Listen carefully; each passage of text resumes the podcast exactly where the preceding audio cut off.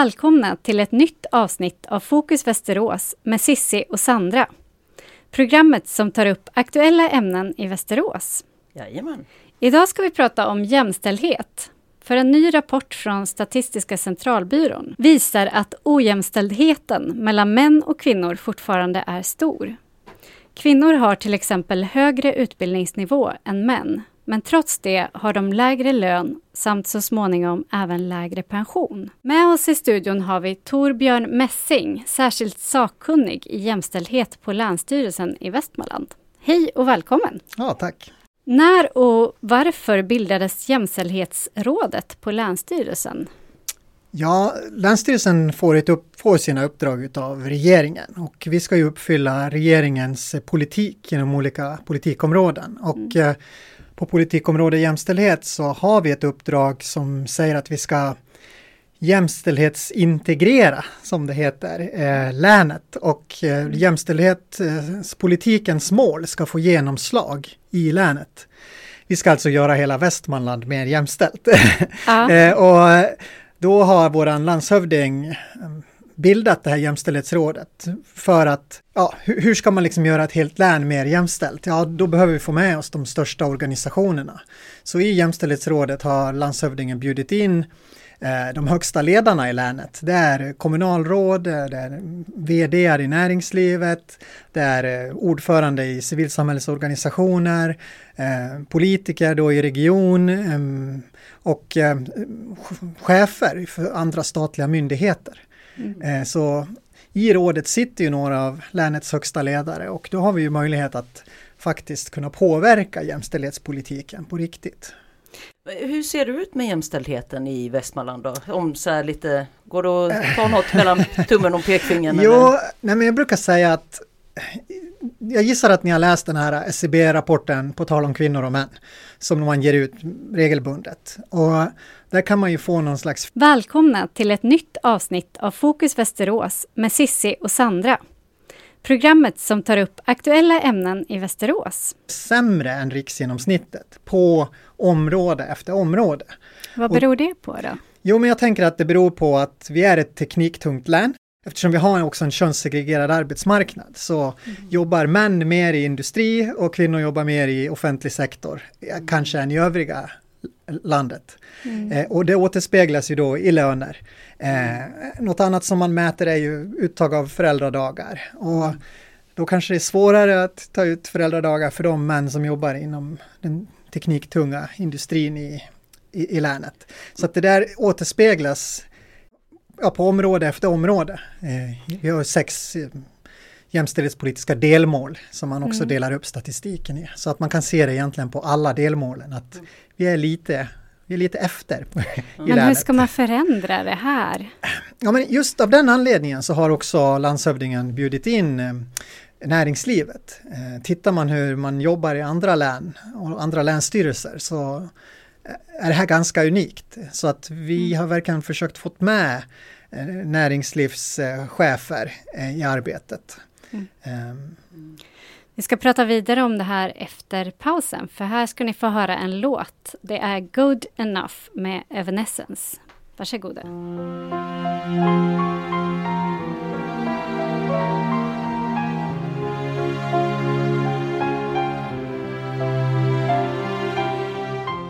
Nu är vi tillbaka i studion här med Torbjörn Messing som är särskilt sakkunnig i jämställdhet. Innan låten så berörde vi föräldraledighet lite grann. Och jag tänker, eller undrar så här, är det så att det är den föräldern som har lägst inkomst som oftast är föräldraledig? Ja, både ja och nej faktiskt. Okay. Det är de män som tjänar bäst som tar ut flest föräldradagar. Okej. Okay. Men man kan ändå se...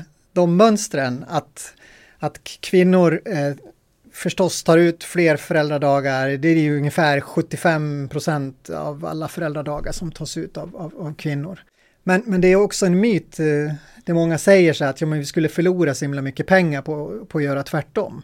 Eh, men det finns forskare som har undersökt det där och det har visat sig att, att när man får veta hur mycket man förlorar i kronor och ören så är det inte det som är de bakomliggande orsakerna. Det, det är normer som påverkar skulle jag säga. Eh, Hur ska man komma åt de här normerna då, att förändra det här? Jag tänker ju att man då måste jobba mycket mer så här långsiktigt och verkligen diskutera. Och det är faktiskt ett av de projekt som vi har startat upp inom ramen för Jämställdhetsrådet. Vi är, projektet är i sin linda, men vi har ju tänkt att vi ska försöka just påverka normer genom att ha till exempel föräldragrupper där man får prata om föräldraskap. Och här har vi till exempel med oss A B B mm. som vill vara med och ha sådana här föräldragrupper för både kvinnor och män och utmana de här normerna. För det är det, man, det är det man märker som arbetsgivare, att även om man betalar upp den här summan så tar män ändå inte ut. Och arbetsgivaren vill att, att man ska ta fler föräldradagar som män. Och de här föräldragrupperna som du nämnde, kommer de då finnas i alla våra tio kommuner? Eller?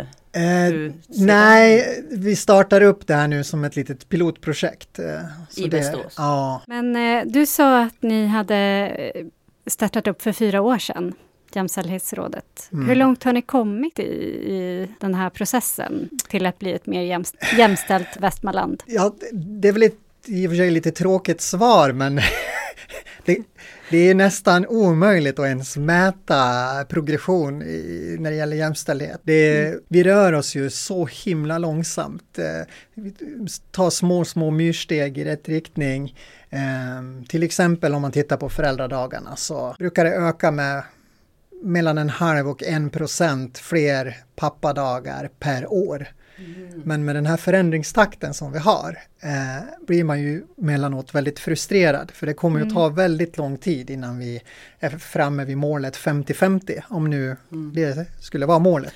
Ja. När vi ändå pratar barn, jag tänker det är samma siffror när det gäller vab. Alltså när man är hemma med barn. Nej, det är lite bättre. Eh, där är det ungefär sextio fyrtio. Kvinnor tar ut sextio procent vabbdagar, män fyrtio. Men där är förändringstakten ännu långsammare. Så det kommer kanske att ta ännu längre tid med nuvarande förändringstakt. Mm. För är det inte sånt som ligger till grund för att man sen får då, eller att kvinnor eh, har en sämre pension? Jo, precis. Så eh, pensionen baseras ju på din livsinkomst. Och i och med att kvinnor tar ut eh, fler föräldradagar, eh, går ner mer i arbetstid, jobbar i min... i mindre utsträckning heltid och så vidare, så påverkar det ju livsinkomsten. Mm. Hur kommer det sig att du ville börja jobba med de här frågorna? Det började för väldigt länge sedan, typ tjugofem år sedan. Jag jobbade som lärare på en skola i Falun. Det kom dit en kommundoktorand som startade såna, just sådana här samtalsgrupper. Och på den vägen är det. Ja, ja, men vi började titta liksom på hur vi bemötte flickor och pojkar i skolan. Eh, de första kurstillfällena tänkte jag att jag gör ingen skillnad. Men där och då började jag få upp få på mig de här berömda jämställdhetsglasögonen. Och sen när man väl börjar se, då ser man ju de här mönstren precis överallt. Vad var det för skillnad du gjorde då? då? jo, men... Har du några klassiker som ja, du kan men, berätta? Massa saker. Alltså jag, jag brukar beskriva att bli mer jämställd handlar om en massa, massa små saker som man gör annorlunda. Och där, ja, men man ska bara ge något exempel.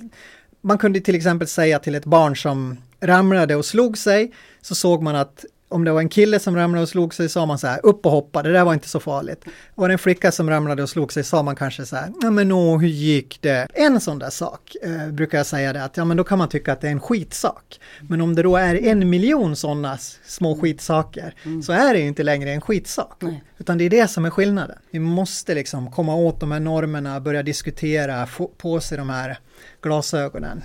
Det är ju ändå tjugo tjugo nu. Borde vi inte ha kommit längre i de här frågorna? Men det, det är väl kanske just det. Att det här är så djupt rotat liksom. I ens egen fostran. Mm. Eh, svårt att se och upptäcka sitt eget liksom, könsrollsskapande. Jag är rädd för att det kommer att ta tid och det kanske måste få ta tid. Eh, mm. Men det är många som tror att, att man kan lösa det med en, med en quick fix liksom. Vad är det som krävs då för att det ska bli en... en större genomslagskraft, eller att det ska gå snabbare liksom det här? Som jag varit inne på, vi behöver höja liksom medvetenheten och kunskaperna. Eh, man brukar prata om, om en sån här trappa, en kunskapstrappa. Mm. Och den börjar ju med att man kan vara så här omedvetet inkompetent. Eh, och, och vet man inte att man saknar kunskap, då kommer man heller inte att fråga efter den. Vi märker ju att många befinner sig på det här trappsteget och det finns vissa forskare som brukar prata om att man är genusblind. Mm. Man omger sig av en massa jämställdhetsmönster som har betydelse, könsmönster som har betydelse, men man ser inte att det har betydelse. Och då säger man det, men vadå, kön har väl ingen betydelse? Jo, det har det faktiskt det. I, i, i stort sett alla samhällsområden så har, har det betydelse för det bemötande du får och hur du själv bemöter andra. Och det finns en parallell nu, tycker jag är intressant, med så här Black Lives Matters-rörelsen. För på samma sätt pratar ju forskarna där om, om att man kan vara färgblind och säga mm. att ja, men hudfärg har ju ingen betydelse. Eh, och jag klarar av att bemöta alla likvärdigt oavsett vad, vad man har för hudfärg. Men sen visar det sig gång på gång på gång att eh, det har betydelse för det bemötande du får. Mm. Ja, och särskilt i U S A med den kulturen ja. som de har och historien och med slavar. Och... Jo, det är steg ett, och, och se och erkänna problemet. Mm. Eh, för gör man inte det, då kan man inte åtgärda det. Mm. Så. Men rent konkret då, vad gör ni för någonting mer än att sitta och diskutera de här frågorna i rådet? Ja, det är en bra fråga. Så här, jämställdhetsintegrering heter mm. den här strategin. Eh, och det är den strategi som Sverige har valt. Och den strategin bygger ju på att man på ett konsekvent sätt ska få in ett jämställdhetsperspektiv i sin ordinarie verksamhet. Så om vi då tar, nu tar jag bara ett exempel, eh, Norbergs kommun. Då ska ju Norbergs kommun i jämställdhetsintegrera all sin verksamhet. Rådet ska ju inte vara en, en, en parallell organisation som, som löser problemet, utan det ska de lösa i, i sin egen organisation. Sen kan rådet vara en inspiratör och en hjälp för att lyckas med den här strategin. Eh, och, och kort kan man väl säga att strategin jämställdhetsintegrering, det handlar om att få in ett jämställdhetsperspektiv i, vi brukar prata om kärnprocesserna. Eh, och kärnprocesserna i, i ver- verksamheten brukar, brukar börja med en planeringsprocess där man ska planera för att eh, ens insatser ska nå både kvinnor och män. Så när man gör årets verksamhetsplanering så bör man tänka så här, har vi insatser, verksamhet som riktar sig till både kvinnor och män? Sen i budgetprocessen, så att vi avsätter skattepengar i, i Norbergs mm. kommun så att de når både kvinnor och män.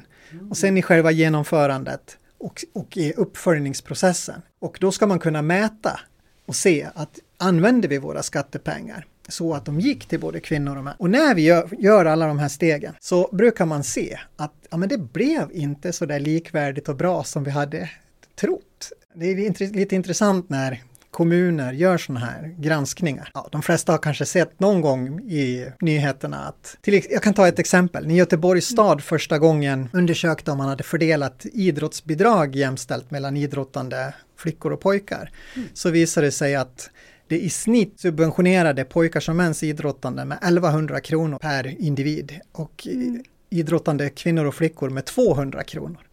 Men man trodde att det var ganska okej. Okay. Det är så, men det är först när man gör den här systematiska kartläggningen som man upptäcker att hoppsan. Mm. Och det eh. finns ju även på elitnivå om man tittar ja. på fotbollen. Innan så har man ju, måste jag bara flika in, så har man ju talat om att ja, männen, alltså här landslaget får mer betalt för att de presterar mer. Men efter senaste V M-et så kan vi ju säga att nja, maybe mm. not. Då skulle de höja kvinnolöner.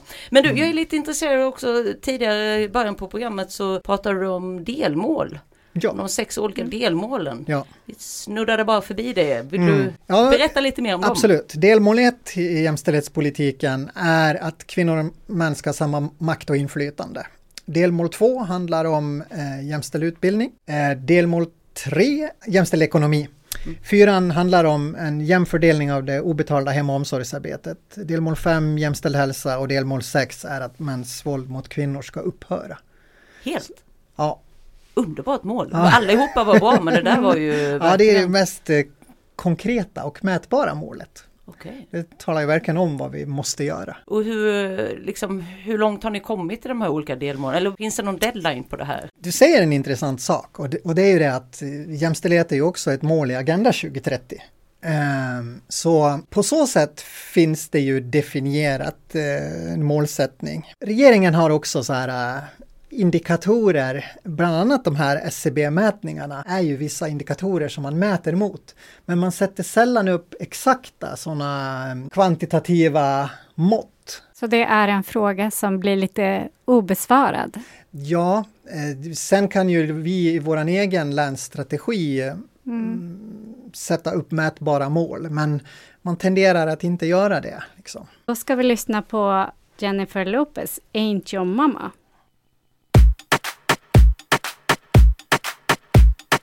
I ain't gonna be cooking all day, I ain't your mama. I ain't gonna do your laundry, I ain't your mama. Mm. I ain't your mama, boy, I ain't your mama. Vi pratar jämställdhet och vi har Torbjörn Messing med oss här. Vilka kommuner har lyckats bättre då i länet? Vi har ju två kommuner i länet, Västerås stad och eh, Fagersta kommun, som också har varit pilotkommuner eh, mm. som har jobbat eh, inom ramen för Sveriges kommuner och regioner, en satsning man har haft på just jämställdhetsintegrering. Så, och även tidigare jobbat eh, med frågan. Man har också eh, strateger anställda i kommunledningen som jobbar specifikt med jämställdhet. Så de är väl goda exempel. Mm.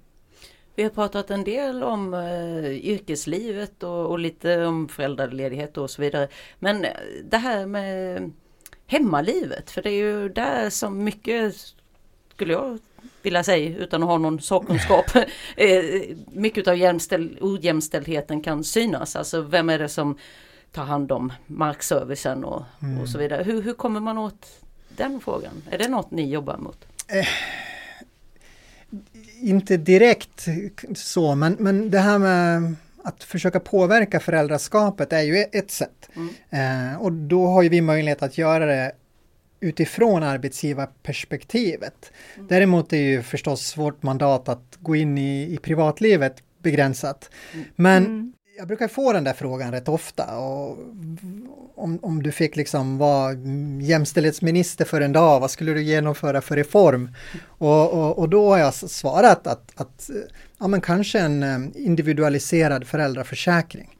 För jag tror att det skulle få så himla stor effekt. Vad betyder det då? Ja, men alltså typ kvoterad föräldraförsäkring. Att, att man delar på föräldradagarna femtio femtio. Mm.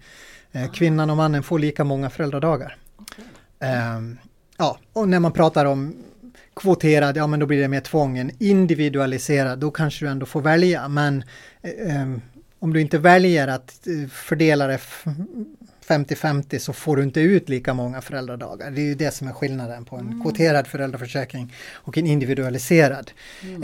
Eh, och i det fallet så tänker jag ju att det är smartare att prata om en individualiserad föräldraförsäkring.